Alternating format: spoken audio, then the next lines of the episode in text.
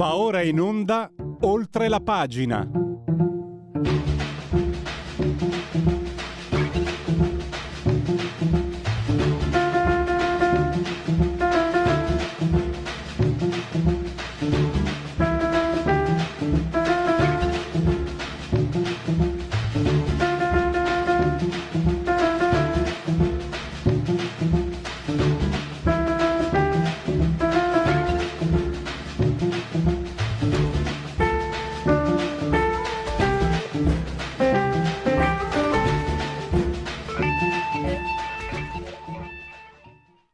Applausi che sono tutti per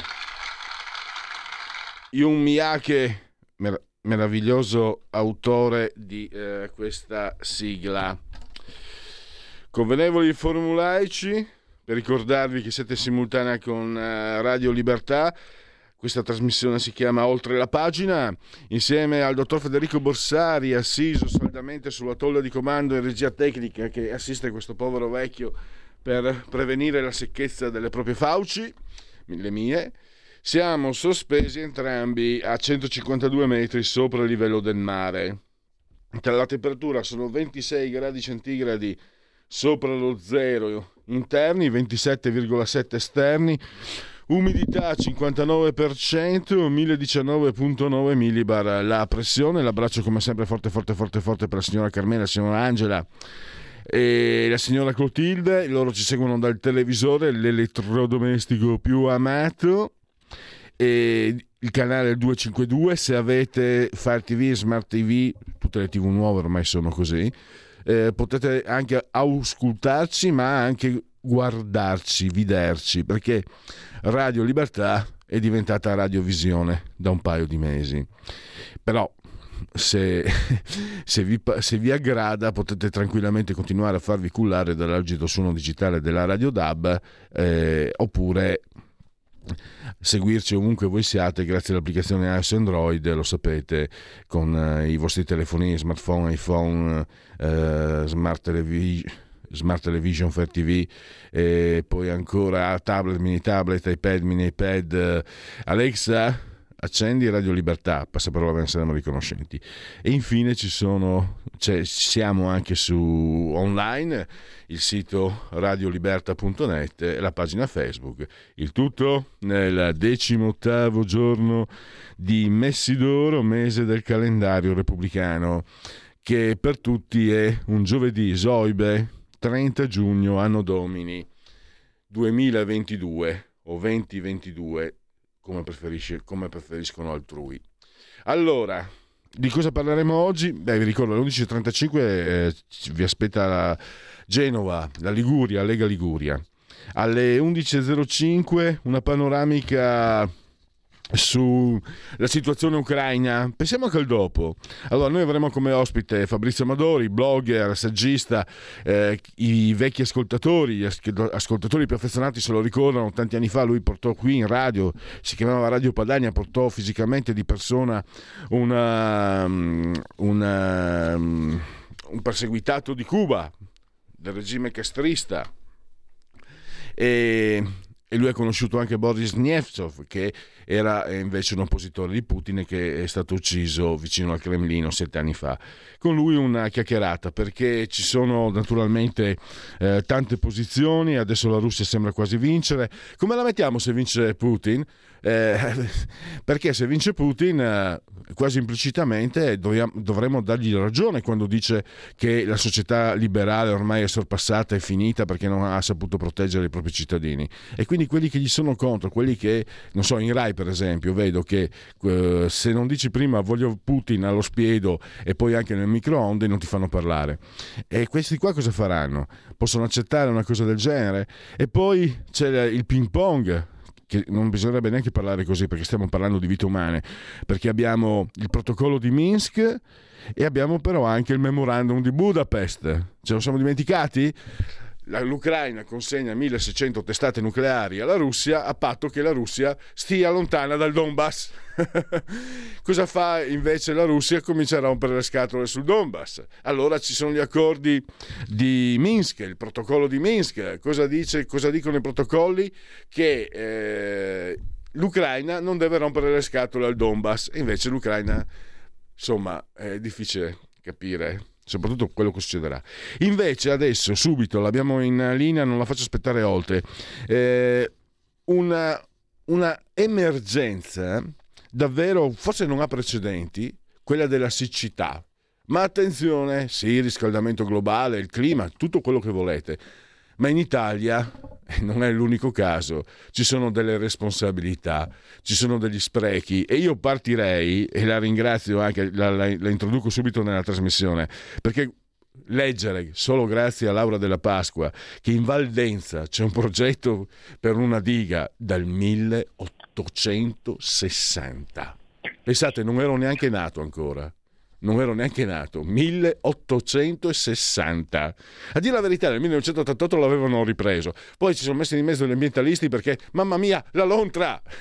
Ecco, ma questo è un caso che fa magari anche eh, scalpore, ma non è, non è eh, isolato. Laura, benvenuta e grazie naturalmente per aver accettato il nostro invito.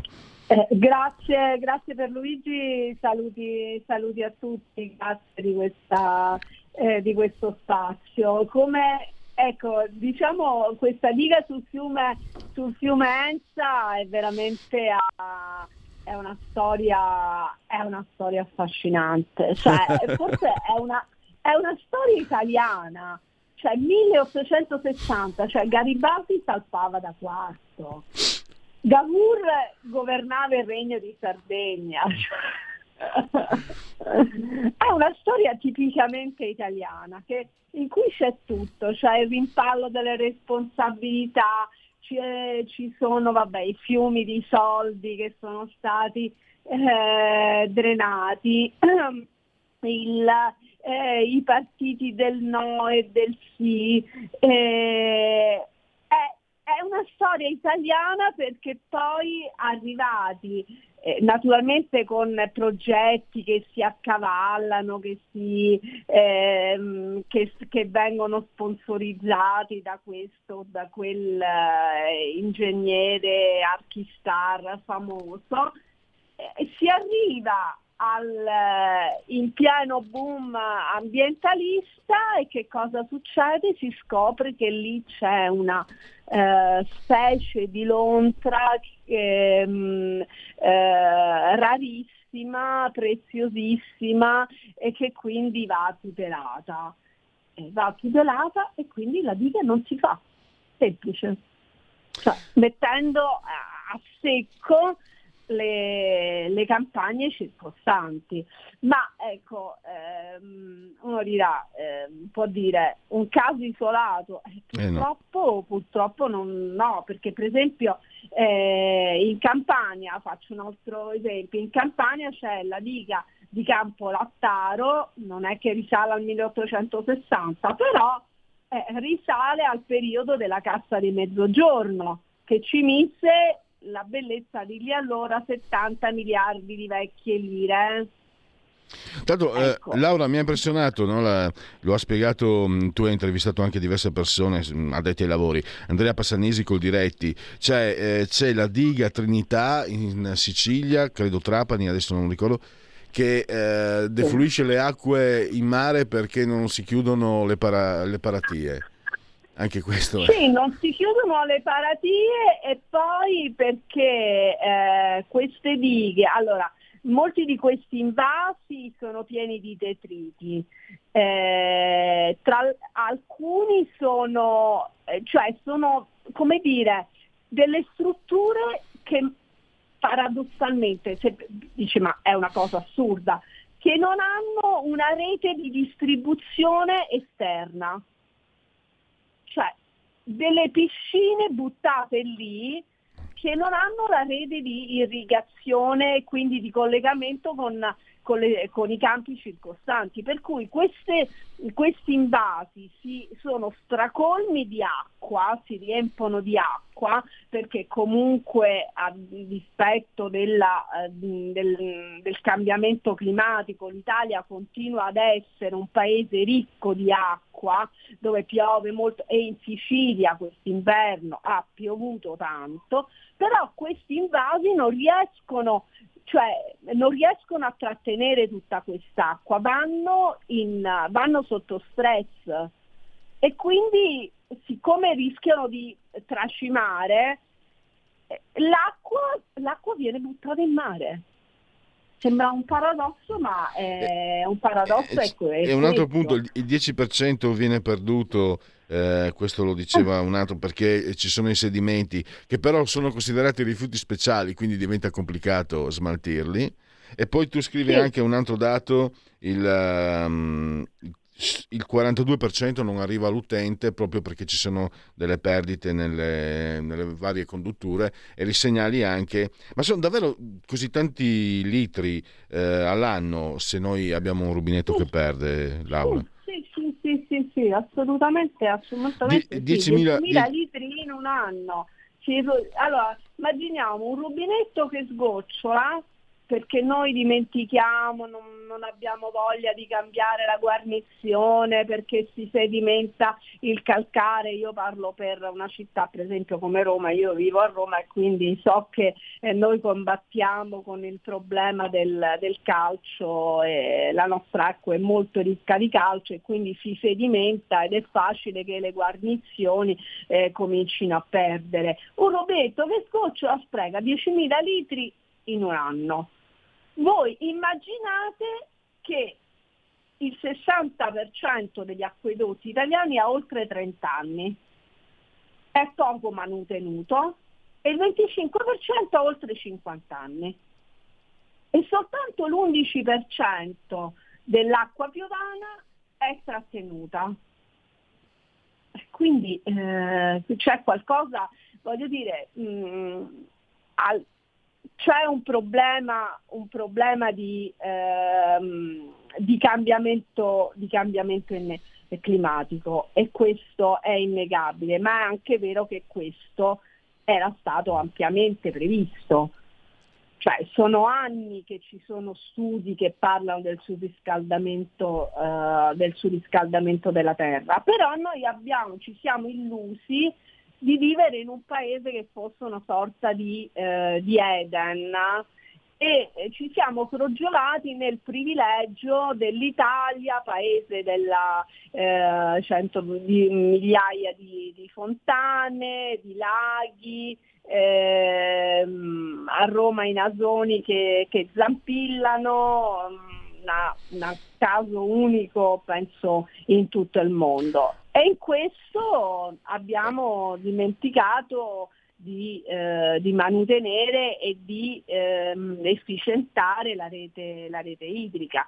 Poi c'è un altro, un altro, aspetto che non va trascurato, che l'acqua è anche uno strumento politico, è uno strumento politico, per cui magari può capitare, questo diciamo, riguarda soprattutto il, il meridione, che eh, un comune può cercare di recuperare dei consensi calmierando le tariffe o addirittura decidendo di non fatturare più il consumo di acqua in, in una zona.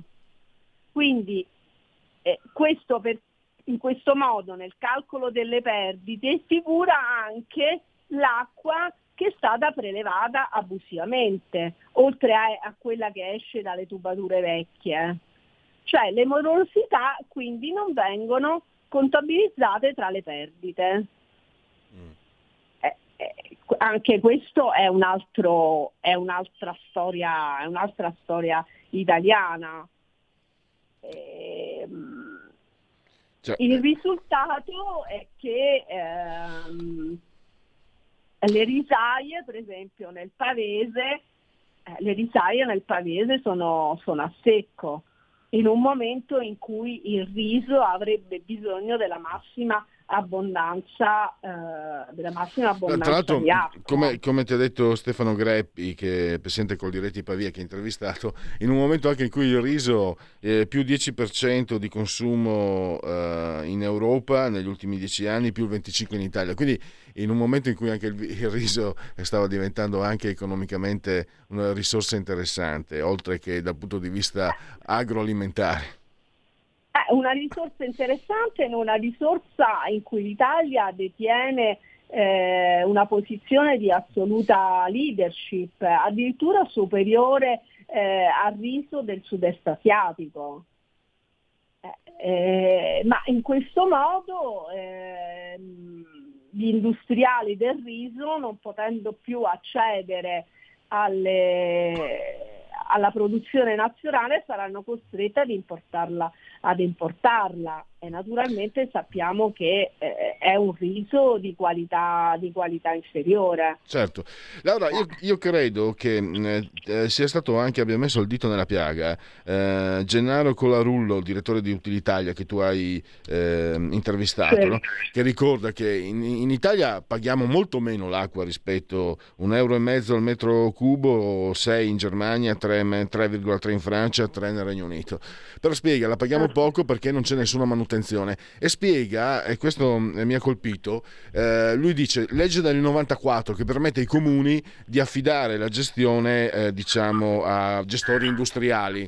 Allora io sono rimasto stupito perché per uh, motivi anche se vogliamo di lavoro, insomma, avevo visto dalle mie parti eh, affidarsi molto a questa legge, però evidentemente è stata una cosa circoscritta perché lui, cioè poi dalle mie parti dico alla fine una provincia di, di non so cos'era, 300.000 abitanti dove ero io, Pordenone, sì. e, e, invece non, non, viene, non, viene, gestita, di conseguenza abbiamo anche questi sprechi, sì la paghiamo poco, però è talmente tanto lo spreco che alla fine, eh, a parte che non conviene dal punto di vista morale, etico, eccetera, eccetera, eccetera, ambientale, ma anche dal punto di vista economico, comunque anche se la paghiamo poco, però 70 viene buttata via, eh, non, non ci guadagniamo niente. Sì, sì, ma c'è una legge che risale al 94 sul passaggio del servizio dell'acqua dalla gestione pubblica diretta da, dei comuni alla gestione industriale. Cioè non basta, cioè non serve arrivare alla privatizzazione. Eh, qui sì, basterebbe creare delle società eh, miste, pubblico-privato eh, o interamente pubbliche o cre- e create dal, dal comune. Eh, però eh, eh nell'arco di 30 anni il processo di applicazione è stato, è stato molto lento. La, la, gestione industriale, soprattutto nel mezzogiorno, è assolutamente poco diffusa, ma questo perché torniamo a quello che avevamo detto prima, che l'acqua è, una, eh, è uno strumento di potere, uno strumento di, di consenso politico. Eh, non, poi non ci dimentichiamo che nel sud si concentrano il 73% delle procedure di infrazione della direttiva europea sul trattamento delle acque reflue urbane. Eh, quindi tutti i soldi che potrebbero essere convogliati ehm, per rimettere in sesto la rete idrica e fognaria per, per opere di efficientamento. E... Adesso il piano di ripresa e resilienza prevede 2 miliardi per, le, per, mettere in sicurezza il servizio idrico e 900 milioni per il recupero eh, delle perdite, oltre appunto 600 milioni per la depurazione. Quindi complessivamente sono tre e mezzo rotti di miliardi. Ecco. Eh, cioè, utilitaria, utilitaria ha fatto questa stima che ne servirebbero eh, 11 miliardi entro il 2026. Cioè, già, voglio dire, quello del PNR, se, se fossero spesi, fossero spesi in maniera intelligente, sarebbe, già sarebbe qualcosa.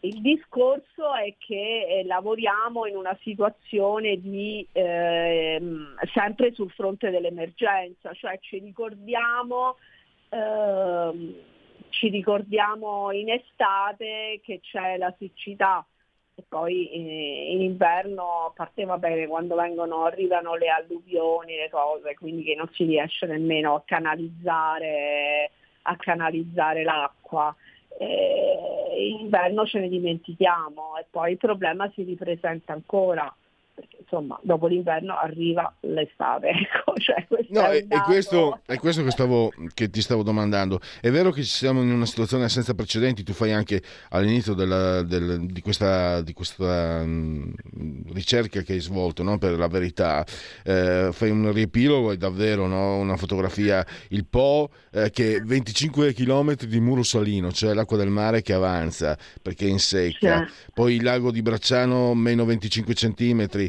eh, il lago Maggiore che è pieno solo per il 20%, 18% quello di Como, 60% quello di Garda. È, è senza precedenti, però è anche con molti precedenti quello che abbiamo visto. Infatti mi hai anticipato, te lo stavo chiedendo, succederà se alla, al, primo, al primo temporale succederà che tutto questo verrà dimenticato, purtroppo.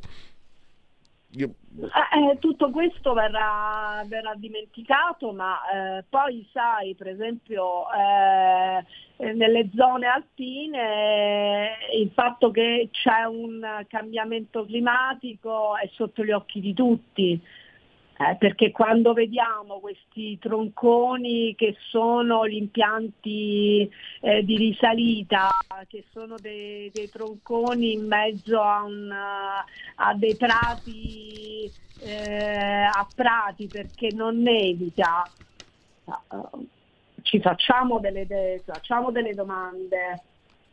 Eh, eh, eh poca neve o assenza di neve vuol dire anche eh, poca acqua, che, poca acqua e, e laghi, che si, laghi che si prosciugano.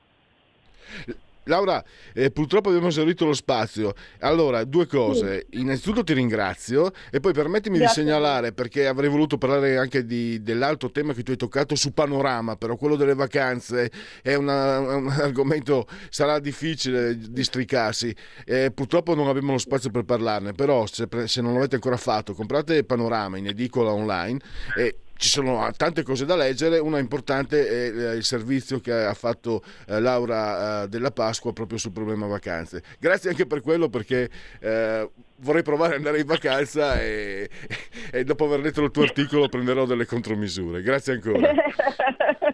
Sarà un'avventura, quest'anno doppia avventura, avventura della vacanza e l'avventura per partire.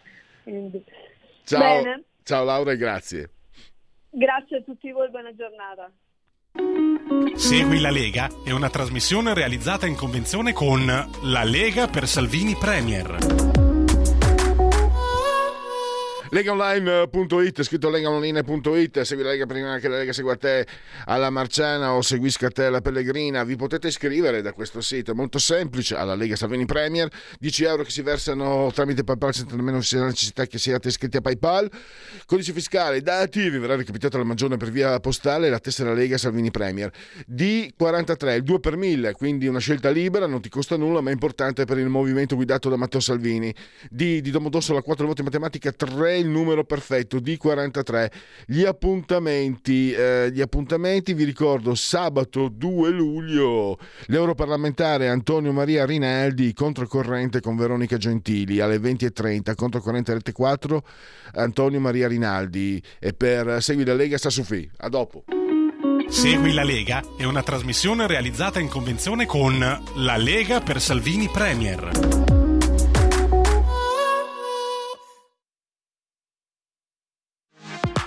La tua radio è ascoltabile anche con la televisione in digitale. Sul telecomando della televisione digitale o del tuo ricevitore digitale puoi scegliere se vedere la TV o ascoltare la radio. Risintonizza i canali radio e troverai anche Radio Libertà, canale 252.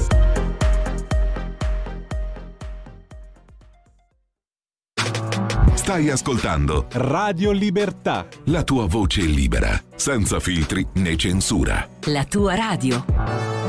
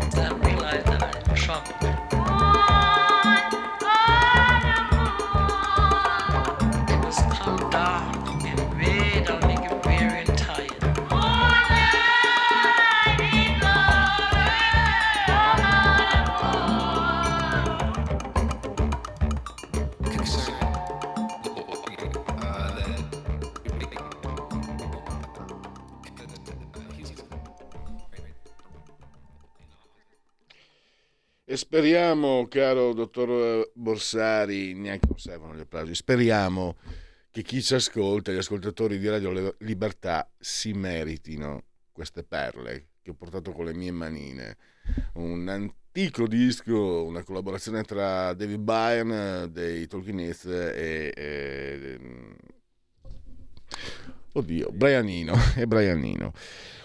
Dunque, il disco è uscito 42 anni fa, eh, però doveva uscire nel 79. Pensate, adesso sembra facile procurarsi un determinato materiale sonoro, all'epoca non lo era, ma qualche conta l'intelligenza col quale è stato accostato, eh, non, non il cosa ma il come. Allora, ecco, come ne usciremo? Sono riuscito a trovare l'aggancio. Eh, saluto Fabrizio Amadori, blogger, saggista e, lo, e mh, ricordo anche il suo eh, nero su bianco.blog. Mh, benvenuto il dottor Amadori, grazie per essere qui con noi. Ciao. Ciao, grazie per l'invito. Fabrizio, eh, è un problema del quale alla fine ci capigliamo tutti. Io, io lo dico, lo posso dire, no? non solo perché sono paresiarca, io e dottor Amadori tante volte al telefono discutiamo anche in modo animato per colpa mia, perché io alzo la voce, anche sulla questione russa. Lui ha avuto eh, il, il, il, piacere, purtroppo anche il dolore di lavorare con Boris Nietzsche, che era un oppositore del regime putiniano, ha lavorato anche con uh, Carlos uh, Carrallero, che era invece un perseguitato da Castro. E Fabrizio, però il punto è che io vorrei partire da questo, poi naturalmente ehm, pensiamo anche a tutti i punti dove tu in un certo senso eh, scopri i punti deboli di Putin. Ma come ne usciremo? Perché adesso, eh, a 206 giorni, avevo fatto, avevo fatto un conto, sembra che Putin vinca. E sembra che noi siamo però tutti quanti interessati, vince, perde, ma poi come se ne uscirà da... come sarà il mondo dopo questo conflitto?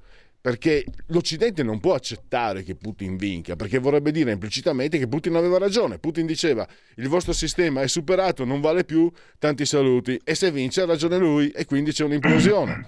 Però se invece Putin non vince dobbiamo fare i conti, c'è un rischio nucleare e ci sono altre conseguenze, c'è la Cina. In base alle tue analisi, premesso che la posizione del dottor Amadori è trasparente, lui eh, ritiene importante e necessario lo ritiene perché lo ha visto l'opera con, uh, di, in persona, di, di, praticamente direttamente, che Putin sia un, un, grosso problema per il popolo russo, che ne abbia uh, determinato anche la povertà con uh, delle...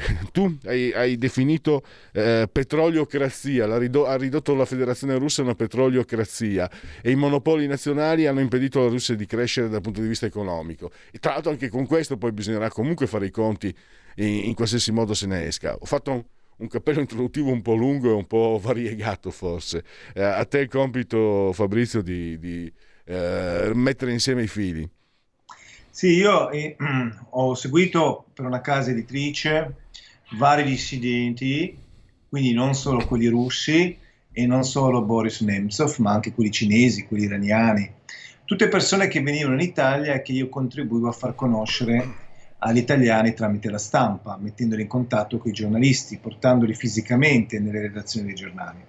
Stiamo parlando di eh, grandissimi dissidenti. Eh, penso ad esempio c'era un grande autore satirico iraniano che il giorno stesso in cui venne arrestato venne anche premiato da una giuria iraniana. Questo per dire che quello è un mondo veramente strano, particolare e variegato strano per le persone che vivono la normalità della democrazia, di una democrazia imperfetta, ma sempre democrazia liberale come noi. Boris Nemtsov, che tu citavi, era eh, stato il delfino di Yeltsin, era un vero liberale, un liberale democratico, che avrebbe potuto subentrare alla presidenza russa a Yeltsin, soltanto che Yeltsin era tutt'altro che immacolato, pur essendo molto migliore di Putin, ai miei occhi e agli occhi di molti, era tutt'altro che immacolato, aveva bisogno di qualcuno che gli garantisse eh, l'incolumità eh, una volta eh, diciamo allontanatosi dal, dal potere, dalla presidenza. E Putin era la persona giusta, poi Putin era anche la persona giusta per fare il macellaio in Cecenia, perché non c'è stato bisogno dell'Ucraina per capire chi, è, chi era e chi è Putin. Oggi si dice, eh, ma Putin è cambiato. No, Putin è sempre stato lo stesso. Questo è, è, un adagio, ad esempio, sostenuto da tempo da Kasparov e da Nemtsov, ma soprattutto da Kasparov e probabilmente anche da Lepolitovskaya, cioè grandi nomi della dissidenza che hanno scritto saggi importanti. Putin è sempre stato lo stesso perché Putin si è abbeverato alla, alle acque del KGB, poi FSB. E a quelle acque ci si abbevera come? Eh, cioè con quali risultati? Il risultato è che per loro vale soltanto lo Stato e la vita umana, gli esseri umani non valgono niente. Peccato però che nel caso di Putin lo Stato coincida con il regime russo, non con il popolo russo, con il paese russo, con il, eh, con il regime di Putin e quindi con lui. Lo Stato è lui e quindi eh, tutto è diciamo consentito per il mantenimento Ma, del potere. Scusami Fabrizio, Fabrizio, allora questo eh, io l'ho già dato, naturalmente molti ascoltatori non saranno d'accordo, eh, la mia posizione non, non, è importante, credo che comunque se parliamo di libertà e di democrazia sia meglio mettere in chiaro che Putin sta da un'altra parte, lo dico a quelli, a quelli che vorrebbero andare a vivere in Russia. Io sto, mi sto chiedendo, Putin, Putin vince, posso dirlo... Mm, Uh, posso usare un italiano aulico, sono cazzi, sono cazzi molto amari. Putin perde, E, e, e, cosa succede dopo? Siamo sicuri che non possa venire fuori addirittura qualcuno, eh, ripeto, seguo le tue tesi, qualcuno che sia peggiore di lui? Cioè, come ci poniamo? Che vinca o che perda? Come, come affrontiamo il dopo, Fabrizio? Perché tu, eh, appunto, sei sempre dalla parte dei dissidenti, e lo hai, io mi ero dimenticato anche eh, con te mi ricordo scoprì che cos'erano grazie a te ho scoperto quell'orrore che sono i Laogai me lo ricordo bene questo Laogai esatto eh, la Cina l'Iran eh. La, e quindi, la, quindi... la, Cuba, come dicevi tu, Fabrizio, eh, l'Egitto. No, ma io vorrei, vorrei, per un attimo, eh, dic- eh, allora tu segui un percorso in, anche dal punto di vista, soprattutto dal punto di vista culturale, ma anche civile, eh, fanta- enorme, meritevolissimo. Però eh, un, una persona come te eh, si sarà chiesta cosa succederà dopo. No, no, come... certo, l'ho anche scritto, forse tu ricorderai alcuni miei articoli che sono usciti sia sul mio blog nerosubianco.blog sia sul sussidiario sia sul eh, blog economico del giornale Wall Street sia su Economy e così via quindi sono tutte cose che si possono diciamo nella loro completezza è più facile trovare nel mio blog no? perché le testate che citavo ne hanno uno ma non hanno l'altro invece nel mio blog si trova tutto allora quale può essere la eh, diciamo, eh, conclusione? La conclusione è questa, che intanto questa guerra eh, non finirà, ma qua, ecco, io adesso qua riporto ad esempio le tesi, ci sono varie tesi, le tesi di Khodorkovsky, cioè il primo miliardario buttato fuori eh, da, uh, da, Putin, dal sistema, perché eh, questo miliardario eh, nel 2003, se non ricordo male, comunque parecchi anni fa, aveva cercato di far diventare la sua azienda, questa è la tesi, una vera multinazionale e quindi voleva sottrarla al controllo del Cremlino, di Putin, e questo non era accettabile. Quindi quando Khodorkovsky è diventato una minaccia per Putin è stato arrestato e poi venne liberato eh, successivamente per repressione internazionale. Quindi eh, cos'è che dice Khodorkovsky? Eh, Khodorkovsky dice se eh, vince vuol dire che si occupa una, parte, una gran parte dell'Ucraina e bisogna vedere che cosa succede dopo, cioè se l'Occidente manterrà le sanzioni è l'idea che questo succederà perché l'Occidente sta in qualche modo smantellando le relazioni tra, economiche tra la Russia e l'Europa occidentale in particolare sul versante degli idrocarburi, che era il vero coltello eh, eh nelle mani di Putin, era il vero ricatto nelle mani di Putin, cioè io vi chiudo il gas, io vi chiudo il petrolio. Quindi questo elemento piano piano viene tolto dal tavolo, bisogna vedere in che misura, in che percentuale sarà possibile questo e sulla base di questa percentuale si potrà eh, valutare la politica estera dei prossimi mesi del, dell'Europa occidentale nei confronti della Russia. Ma nel caso in cui Putin non riuscisse a ottenere obiettivi importanti, anche questo non è così eh, grave, perché se da un lato questo andrebbe a rovinare la sua immagine agli occhi del mondo, perché eh, in effetti la forza russa, la forza militare delle truppe convenzionali viene ampiamente ridimensionata, è stata ampiamente ridimensionata in questi mesi e abbiamo scoperto che in realtà la Russia, in realtà io già, ma non perché io sia un'aquila, semplicemente perché conosco un pochino eh, la situazione del regime russo e quindi dell'esercito russo. Quindi se sapevamo che la Russia era ed è tuttora una potenza nucleare, eh, scopriamo che in realtà non è una superpotenza a livello di truppe convenzionali. Perché? Perché se tu non riesci a piegare un paese che ha due terzi della popolazione italiana con un, attenzione, quattordicesimo, un quattordicesimo del PIL italiano, cioè uno dei paesi più poveri d'Europa, vuol dire che c'è qualcosa che non va. Ma è chiaro che l'esercito russo a livello di truppe, a livello di armi, era un esercito eh, modesto rispetto alle dimensioni. Questo ce lo diceva benissimo anche già la Politovskaya quando descriveva quello che era il clima nell'esercito russo e quelle che erano anche le risorse stornate dall'esercito verso il, un regime avido e corrotto di, stapo, di, stampo mafioso, come lo definisce Kasparov. Ma arrivo alla conclusione. Se anche Putin non riuscisse a vincere sul terreno, nonostante questo potrebbe portare a una debacle a livello di immagine internazionale e anche a livello di quantità di armi che lui potrebbe vendere, essendo lui stato cioè la Russia è uno dei più grandi esportatori del mondo, il secondo dopo gli Stati Uniti, comunque riuscirebbe tramite la propaganda a far passare una sconfitta, dice Khodorkovsky, come una vittoria. Perché non ci dimentichiamo che in Russia chi parla è la propaganda di Putin. Già i russi si sono dimenticati eh, che la, diciamo, il progetto iniziale era attaccare Kiev e attaccando Kiev impossessarsi di tutto il paese, adesso il, la, la, diciamo, l'obiettivo che, che, viene, che viene perseguito eh, è quello dell'occupazione, almeno per adesso, è quella dell'occupazione del Donbass, che non è affatto detto che riescano a prendere nel, nella sua interezza, perché in questo momento stanno occupando soltanto una parte di questa regione che è stata, diciamo, attaccata e in parte presa già nel 2014, quando c'è stata la prima invasione russa ai danni dell'Ucraina.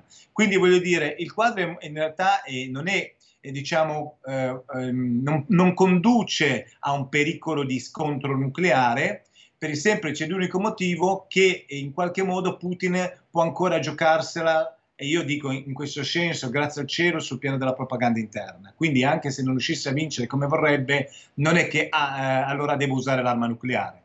Arma nucleare, attenzione, che verrebbe comunque utilizzata contro l'Ucraina, non certo contro l'Occidente, perché se lui attaccasse l'Occidente si beccherebbe tante bombe atomiche in testa e chi ha ottenuto il potere come Putin, con gli obiettivi di Putin, che non sono certo per senso dello Stato, con l'arricchimento personale che Putin e il suo regime hanno perseguito, non ha nessuna intenzione di perdere tutto per una guerra nucleare che non porterebbe a nessun, a nessun vincitore.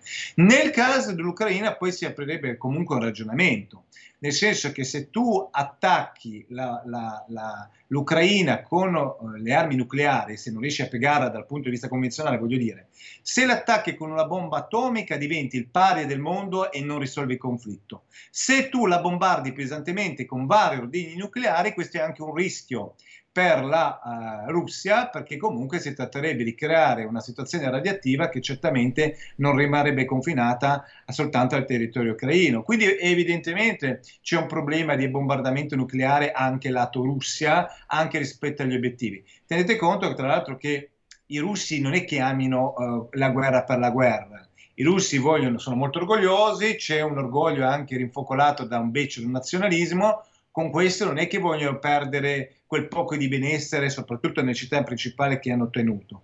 Vorrei ricordare che eh, Putin si sta creando una sorta di cordone di sicurezza attorno.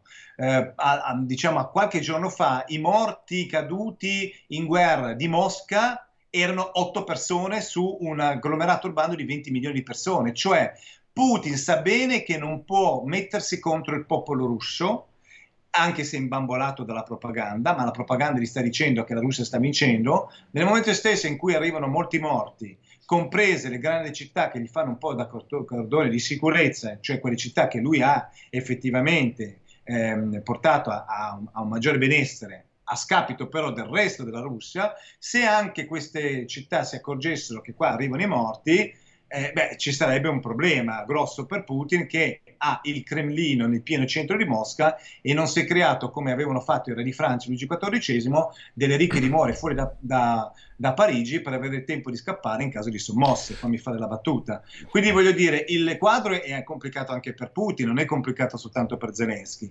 Quindi eh, tutto quello che succederà sarà geometria variabile. Eh, per quanto riguarda, e concludo rispondendo a quello che mi dice, a quello che mi chiedevi, eh, la soluzione successiva è, è, beh, è, ovvio che nel momento stesso in cui tu prendi un toto di territorio ucraino e te lo tieni, bisogna vedere poi le sanzioni occidentali quali saranno, quali si manterranno, se verranno mantenute tutte in parte. Eh, Putin viene fatto fuori dalla sua cerchia, c'è anche questa ipotesi. Benissimo, arriva qualcun altro che lo sostituisce, delle due l'una, o è uno che ha voglia di riprendere il commercio, il business con l'Occidente, e allora cambierebbe molto, oppure va su e io credo che questo sia anche un pericolo per Putin, cioè paradossalmente io ho l'impressione che non bisogna scartare neanche l'ipotesi che Putin voglia bloccare quel fenomeno che lui stesso ha messo in moto, cioè il nazionalismo, perché Putin non sta combattendo per un'ideologia, non sta combattendo per dei valori, sta combattendo per un interesse personale suo e del suo regime.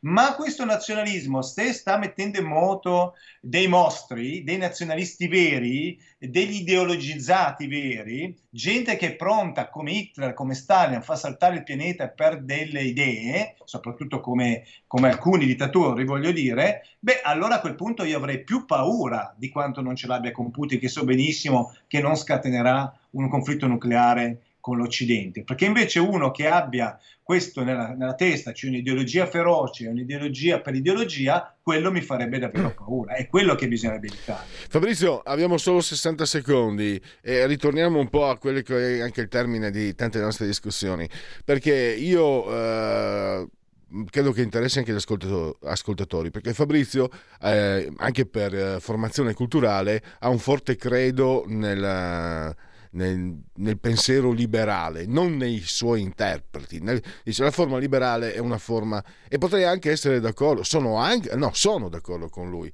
che tante cose mi ha anche insegnato, però dov'è il, il, dov'è il punto? Perché io dico, a parte la risposta tra i cittadini, perché è comunque stupefacente che un terzo circa insomma, dei cittadini, pur con una propaganda contro Putin, un terzo, lo dicono tutti i sondaggi, un terzo dei cittadini italiani e penso anche insomma, abbastanza occidentali sono con Putin e questo dà da pensare. E non pensi comunque che gli interpreti del pensiero liberale siano così scadenti da poter in qualche modo comunque indirettamente avvalorare la tesi di Putin e non dico far vincere Putin, ma eh, accelerare il declino del, dell'Occidente e del pensiero liberale. Io, io, vedo questo rischio, non sto dicendo che lo auspico, lo, però lo, lo, non lo prevedo neanche, ma lo vedo questo rischio. Eh, il rischio che la, la cultura liberale, le liberali democrazie si indeboliscano c'è, però è anche vero che proprio grazie agli esempi che le dittature forniscono, il regime di Putin non poteva che andare a finire così, con una violenza che eh, dall'interno, che è aumentata all'interno e che dall'interno è passata all'esterno. Eh, se uno non capisce che la pace è almeno in gran parte garantita, la pace sua, della sua famiglia, dei suoi figli, è in gran parte garantita dalla presenza delle liberali democrazie, perché le dittature per vari motivi sono orientate allo scontro con i vicini o comunque contro il nemico, perché il nemico alle porte fa sempre gioco al dittatore in difficoltà al proprio interno, se uno non capisce che molto difficilmente le democrazie nella storia si sono combattute l'una con l'altra, molto difficilmente, mentre le dittature come, allora nel momento, eh, soprattutto le dittature con le democrazie, voglio dire, allora se uno, nel senso che sono state dittature ad attaccare le democrazie, perché le democrazie danno fastidio alle dittature, perché le democrazie sono un esempio per le dittature e per il popolo che solitamente non si trova bene sotto una dittatura. Noi non sappiamo bene cosa pensi il popolo russo, ma possiamo sapere che non ne pensi bene del sistema di Putin, altrimenti Putin non avrebbe sviluppato una dittatura. Cioè le dittature sono fatte, le dittature soprattutto che si evolvono, che si sviluppano, sono fatte per controllare il popolo mm, perché evidentemente il popolo altrimenti si ribellerebbe. Quindi solo questo dimostra che la situazione in Russia, in Russia, non è quello che alcuni dicono anche in Italia e io quindi mi terrei ben stretta alla liberale democrazia italiana che permette a quelli che la pensano in maniera diversa di poterlo fare. In Russia questo non è possibile.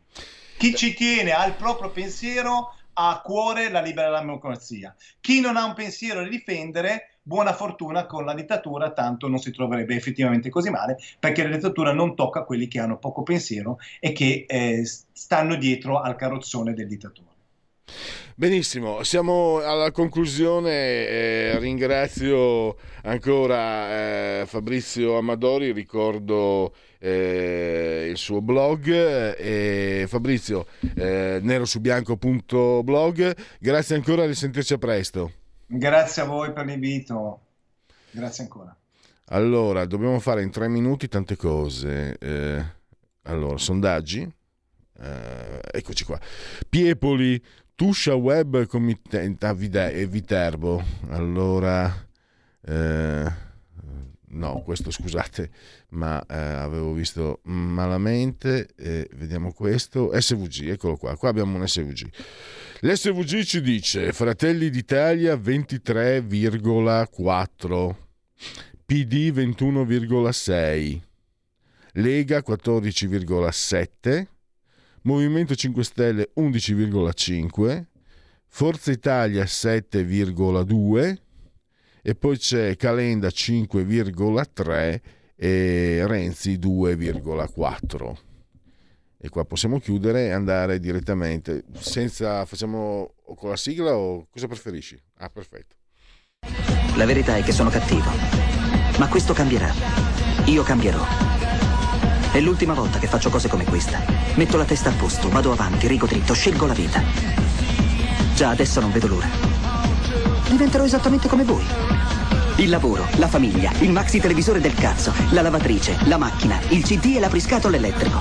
Buona salute, colesterolo basso, polizza vita, mutuo, prima casa, moda casual, valigie, salotto di tre pezzi, fai da te, telequiz, schifezze nella pancia, figli, a spasso nel parco, orario d'ufficio, bravo a golf, l'auto lavata, tanti maglioni, Natale in famiglia, pensione privata, esenzione fiscale, tirando avanti, lontano dai guai, in attesa del giorno in cui morirai.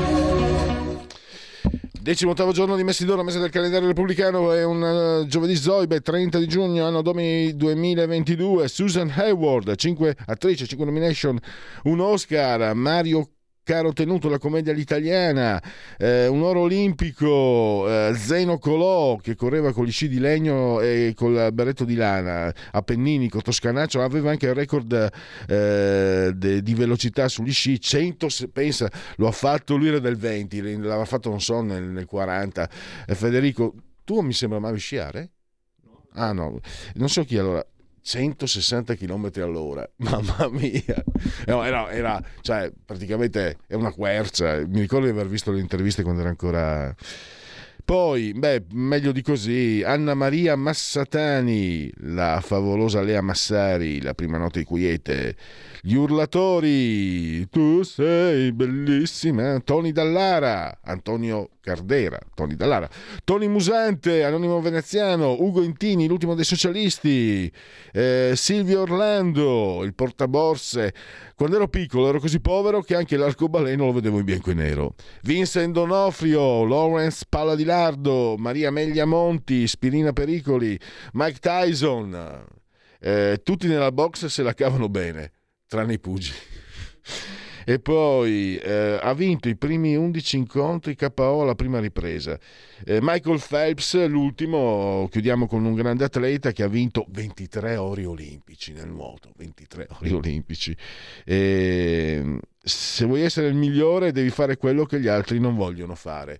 Io mi ricordo, rimasi impressionato, un servizio televisivo faceva vedere quello che mangiava cioè, quante, ma, quante, proteine, mamma mia. Allora, chiuso, siamo al, alla fine. Ringrazio davvero il dottor Federico Borsari saldamente sull'altura di comando e regia tecnica.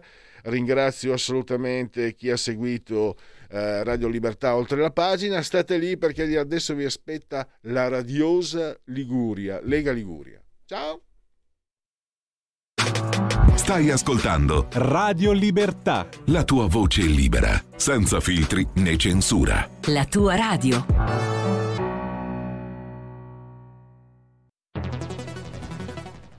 La radio è sempre di più ovunque.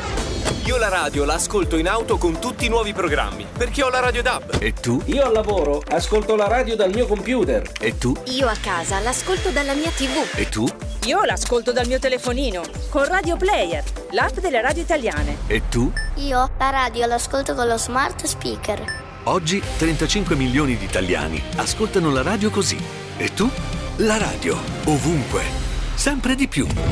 Anche Radio Libertà è su Radio Player Italia.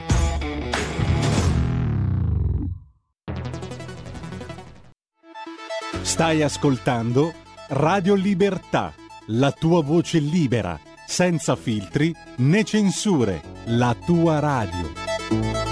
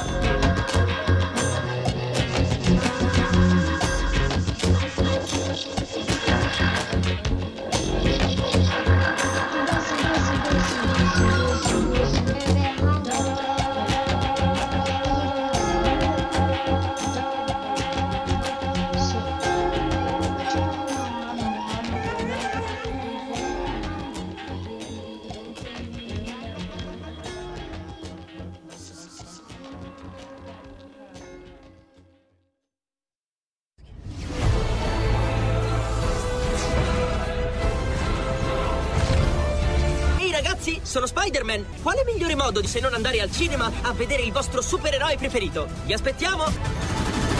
Andate al cinema! Portate i vostri figli! Un film per grandi e piccini! Con Movie Time! La magia del cinema! Con Vincent! Wow!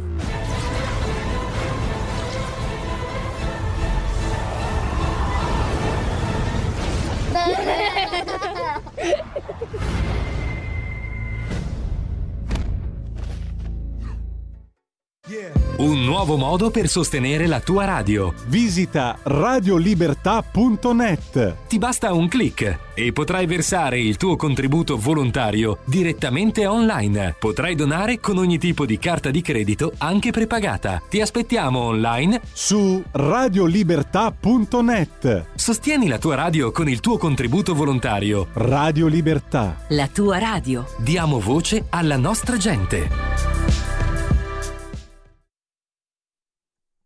E per Lega Liguria, da Milano, la linea a Fabrizio Graffione.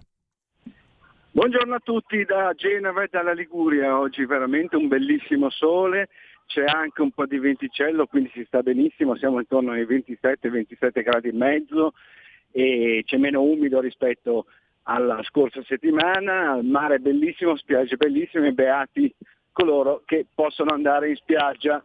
E a proposito di spiagge, passiamo subito al nostro primo ospite della mattinata che è il capogruppo regionale Stefano Mai che dovrebbe trovarsi nel ponente Ligure. Ciao Stefano, ci sei? Sì, ciao a tutti, però non in spiaggia purtroppo. eh, purtroppo, infatti. Dove ti trovi in questo momento? Cioè, veramente sto, sto facendo una, confer- una, videoconferenza a quarta commissione per trattare il, il, piano dei rifiuti e delle bonifiche che stiamo per approvare in regione, quindi sono un argomento abbastanza importante. Oggi abbiamo le audizioni dei comitati, delle associazioni. Ho capito. Allora, a proposito di Consiglio regionale, martedì scorso c'è stata la riunione dell'Assemblea legislativa della Liguria e, e il Consiglio regionale ha approvato un importante ordine del giorno eh, che riguarda la centrale Enel a carbone che ricordo che è stata chiusa eh, dice- a dicembre eh, definitivamente e questo ordine del giorno diciamo, è stato condiviso da tutti i gruppi politici con un fortissimo contributo della Lega. Ecco, di cosa si tratta Stefano? Ma lì, eh, come hai anticipato tu, sul territorio spezzino esisteva questa centrale a carbone che ha funzionato per 60 anni, con eh, evidenti ripercussioni sull'ambiente e quindi anche sulla cittadinanza. Eh, negli ultimi anni diciamo, la contrapposizione o il, la contrarietà al, a questa centrale, al funzionamento così come era congegnato a carbone, ha trovato molti, eh, molti oppositori fino alla chiusura definitiva dei gruppi. Eh, c'è Enel, proprietaria del, del sito e quindi della centrale, ha predisposto un progetto di riconversione a turbogas che è stato contestato dalle comunità locali, quindi eh, non solo dalle associazioni ma anche dai comuni.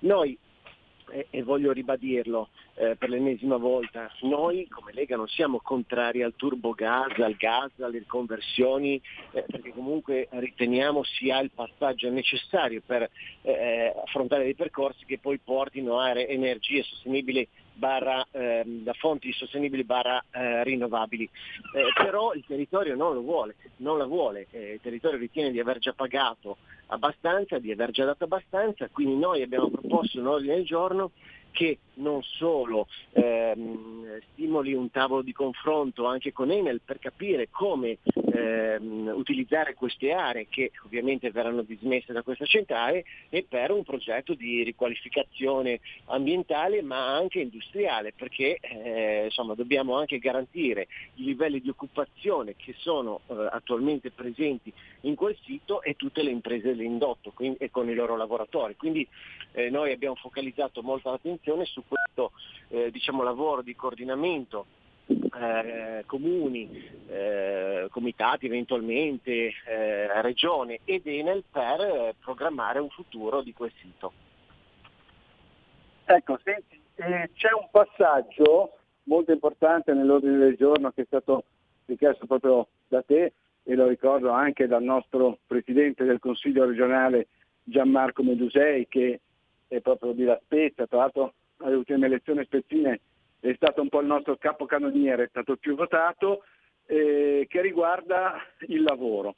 Cioè voi avete chiesto che si mantengano e anzi si incrementino i livelli occupazionali e eh, vengano garantite chiaramente le attività delle aziende dell'indotto spezzino.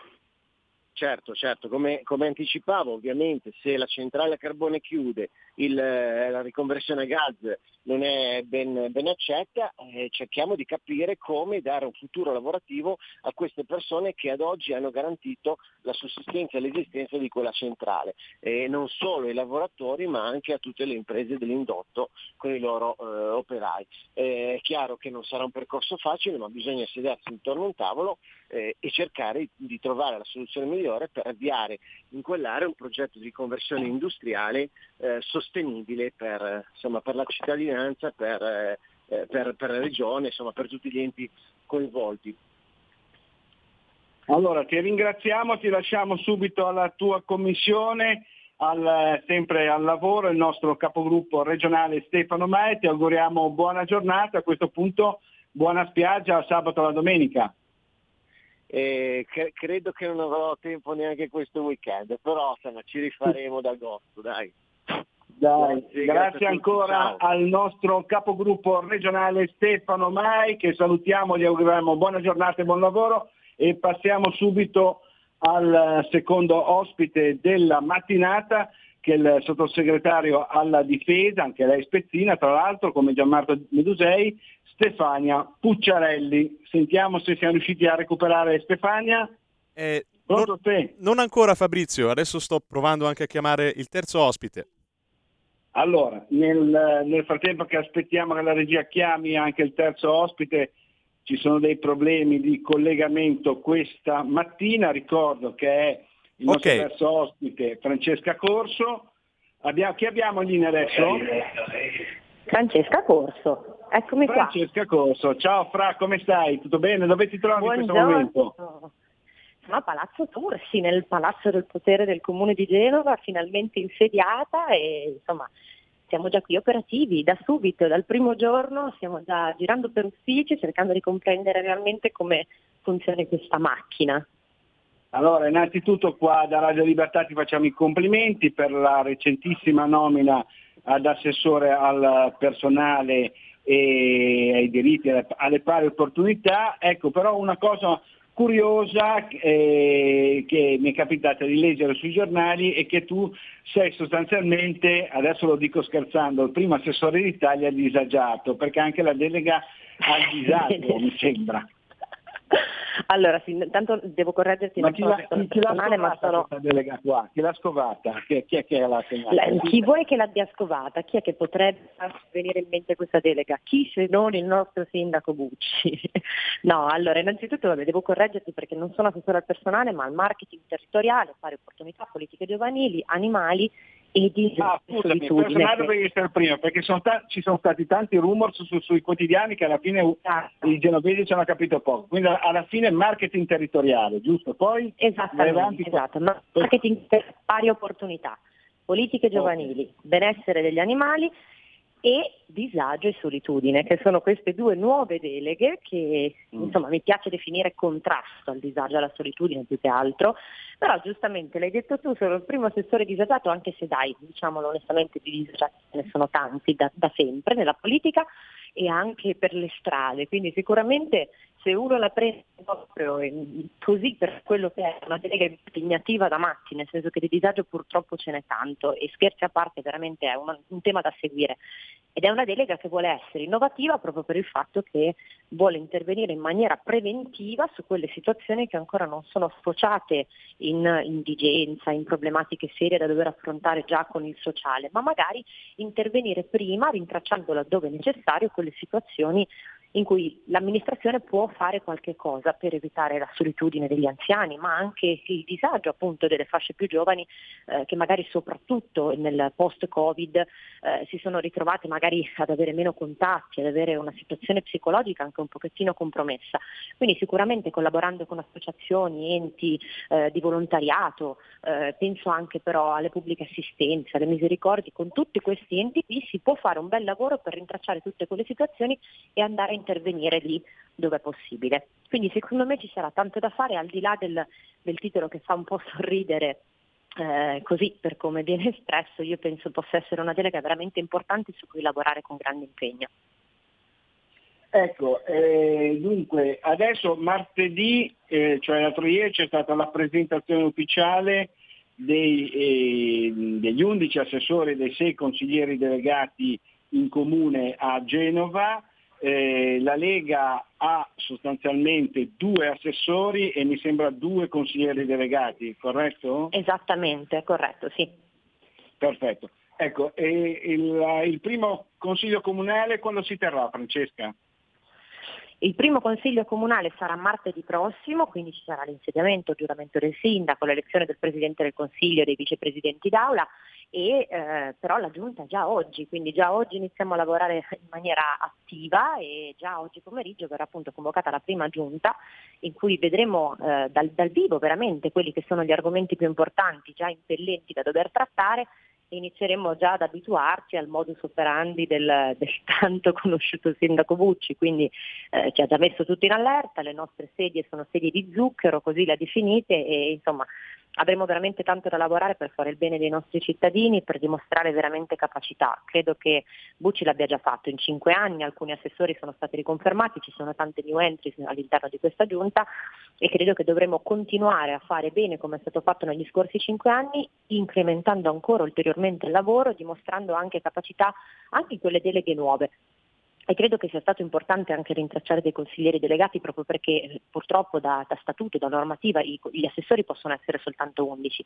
ma le deleghe e gli argomenti su cui lavorare sono veramente tantissimi, quindi eh, diversificare il più possibile le responsabilità, cercare più persone possibili che possano occuparsi di tanti temi in maniera approfondita, credo che sia una cosa veramente utile e apprezzabile anche da parte di queste persone che si sono messe a disposizione senza avere il ruolo d'assessore, ma comunque occupandosi eh, di materie molto delicate e in maniera concreta e pragmatica.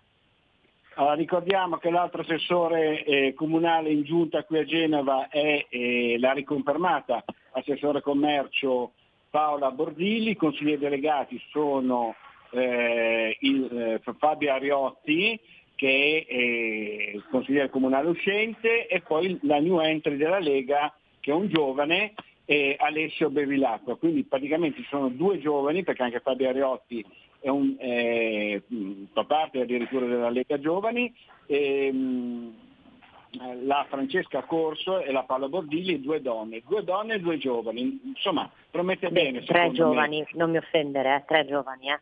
E tre, e tre, e tre giovani, eh, sì, vabbè, do, donna è giovane, ma anche la Paola Bordilli è giovane, dai. No, certo, eh, scherzo, siamo tutti ascolta, giovani. Abbiamo una, un'ascoltatrice, dovremmo avere, mi dicono da, dalla regia, un'ascoltatrice in linea eh, che voleva fare una domanda. Sentiamo certo. questa ascoltatrice, buongiorno. Buongiorno. Buongiorno, buongiorno lei. Volevo parlare con la signora Francesca. Sì. Però è una cosa molto privata. Se per gentilezza vi potete dare il mio numero.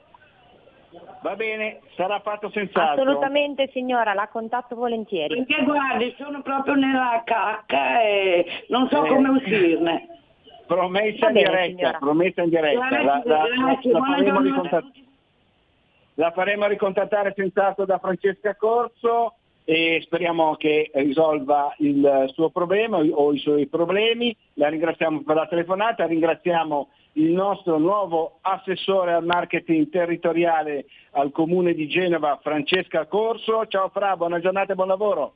Grazie a voi, grazie di cuore. Ciao, a presto. Oh, grazie ancora a Francesca Corso e passiamo al nostro terzo ospite della mattinata che in realtà doveva essere il primo, il sottosegretario alla difesa Stefania Pucciarelli che dovrebbe essere in linea. Ciao Ste. Buongiorno, anch'io sono tra i giovanissimi. Sì, anche te sei super giovane, chiaramente una bambina. E Una bambina. senti, a, parte gli, a parte gli scherzi e le battute, devo dire che eh, ehm, volevo tornare sulla Spezia, abbiamo parlato della centrale Enel con Stefano Mai, ma con te volevo affrontare invece il discorso delle eh, recenti elezioni che ci sono state alla Spezia, il candidato sindaco del centrodestra sostenuto dalla Lega Peracchini ha vinto e mi sembra che sia andata poi alla fine discretamente bene un po' rispetto ad altri comuni d'Italia, la Spezia. Sì, no, diciamo sulla Spezia abbiamo eh, quasi mantenuto quello che era la percentuale di cinque anni fa.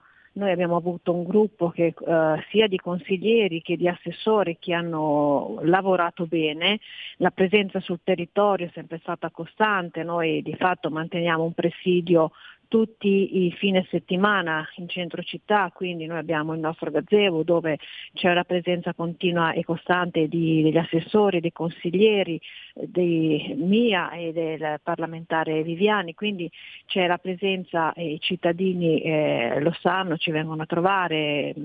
Quindi eh, eh, c'è, un c'è il contatto continuo con la cittadinanza. Il risultato eh, è venuto fuori, c'è stato, ehm, nonostante comunque le difficoltà che in questo momento abbiamo a livello nazionale, difficoltà che abbiamo dato per eh, scontate nel momento in cui abbiamo deciso di entrare a far parte della maggioranza di questo governo per fronteggiare quella che era l'emergenza pandemica con eh, la, la gestione del PNRR, la destinazione dei fondi, quindi di fatto noi ci siamo rimboccati le maniche e ci siamo messi a disposizione dei cittadini proprio per mettere eh, quelle, mh, eh, quelle, eh, quei punti fissi da poter far destinare i fondi del PNRR perché avevamo la preoccupazione che con eh, la gestione eh, giallorossa eh, si potesse precludere quello che era il futuro dell'Italia, perché di fatto i fondi devono essere destinati ad investimenti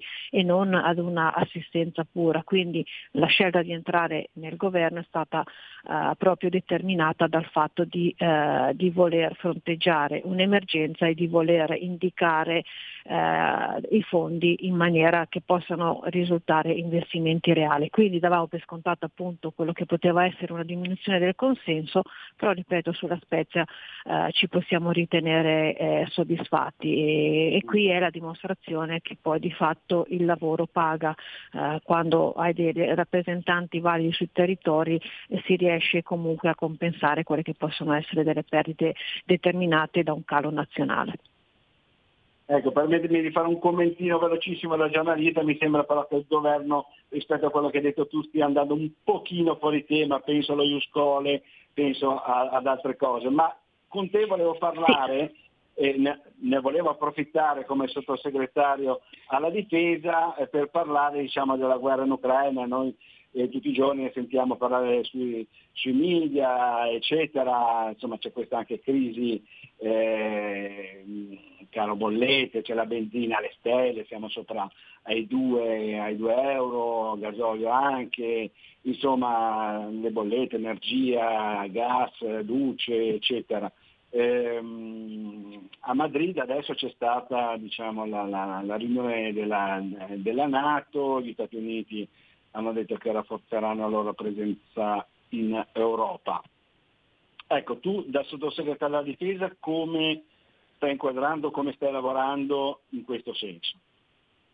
Io ritornerei un secondo sul passaggio che hai fatto sul governo, sul fatto che in questo momento eh, si stia andando a, a voler portare a, a compimento quelle che sono le proposte di legge sullo IUS, scuola e, e eh, su quello che è il, um, l'utilizzo della cannabis. Eh, quella che è la sensazione che, che abbiamo che si cerchino di portare a compimento e a termine tutte quelle iniziative eh, che eh, di fatto vedono il, il no della Lega, proprio per mettere in difficoltà la Lega e cercare di fare in maniera tale che la Lega esca dal governo.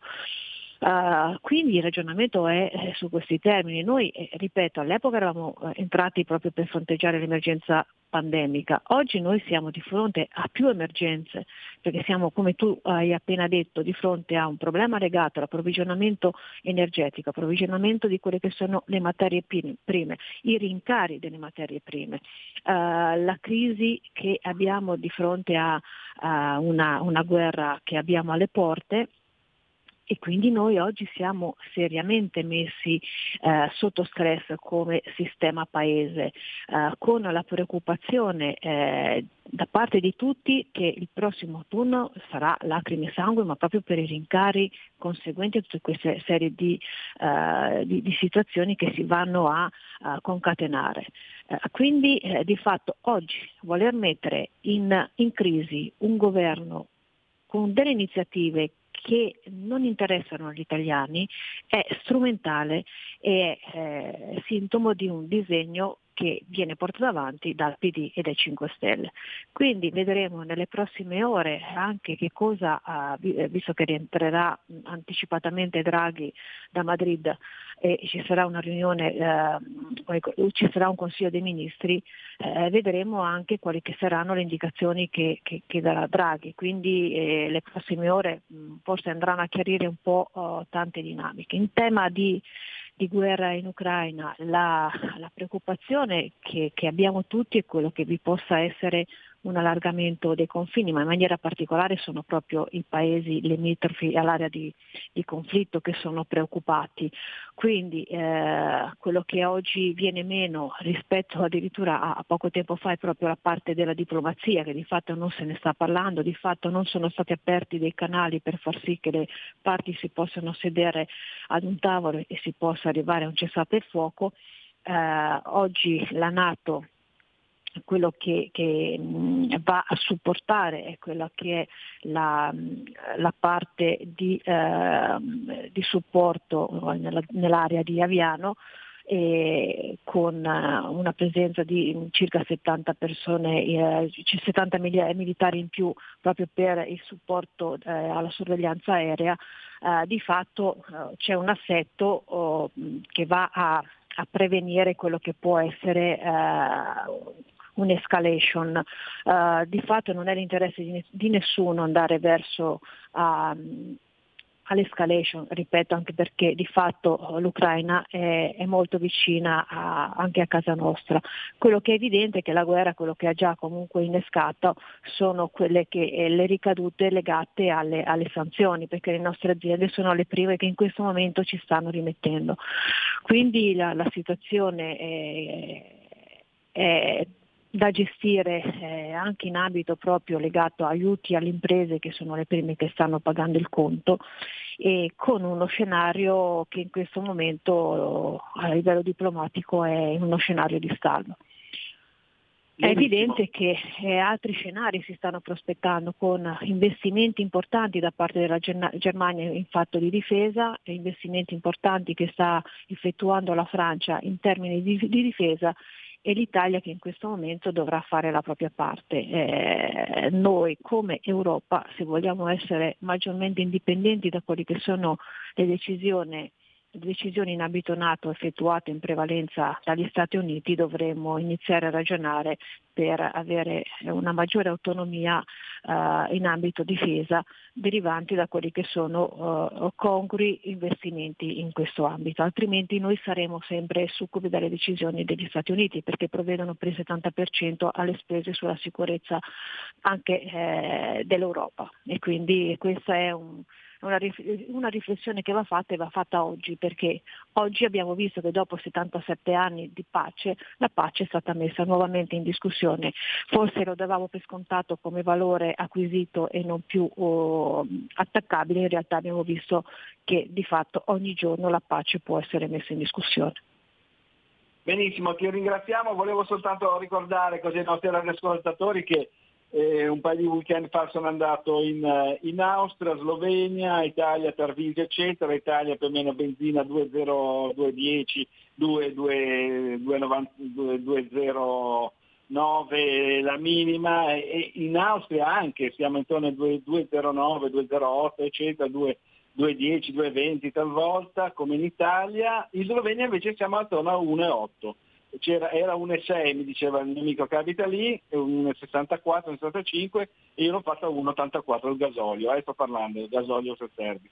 Tanto per dire un po' che eh, questa situazione come incide anche negli altri paesi europei. Ti ringrazio, ti auguro buona giornata e buon lavoro. Ciao un saluto a, a tutti i radioascoltatori, buona giornata e un saluto a te, ciao Fabrizio. Ciao, grazie ancora al nostro sottosegretario alla difesa Stefania Pucciarelli e per il momento è tutto da Genova e dalla Liguria, linea a Milano da Fabrizio Graffione.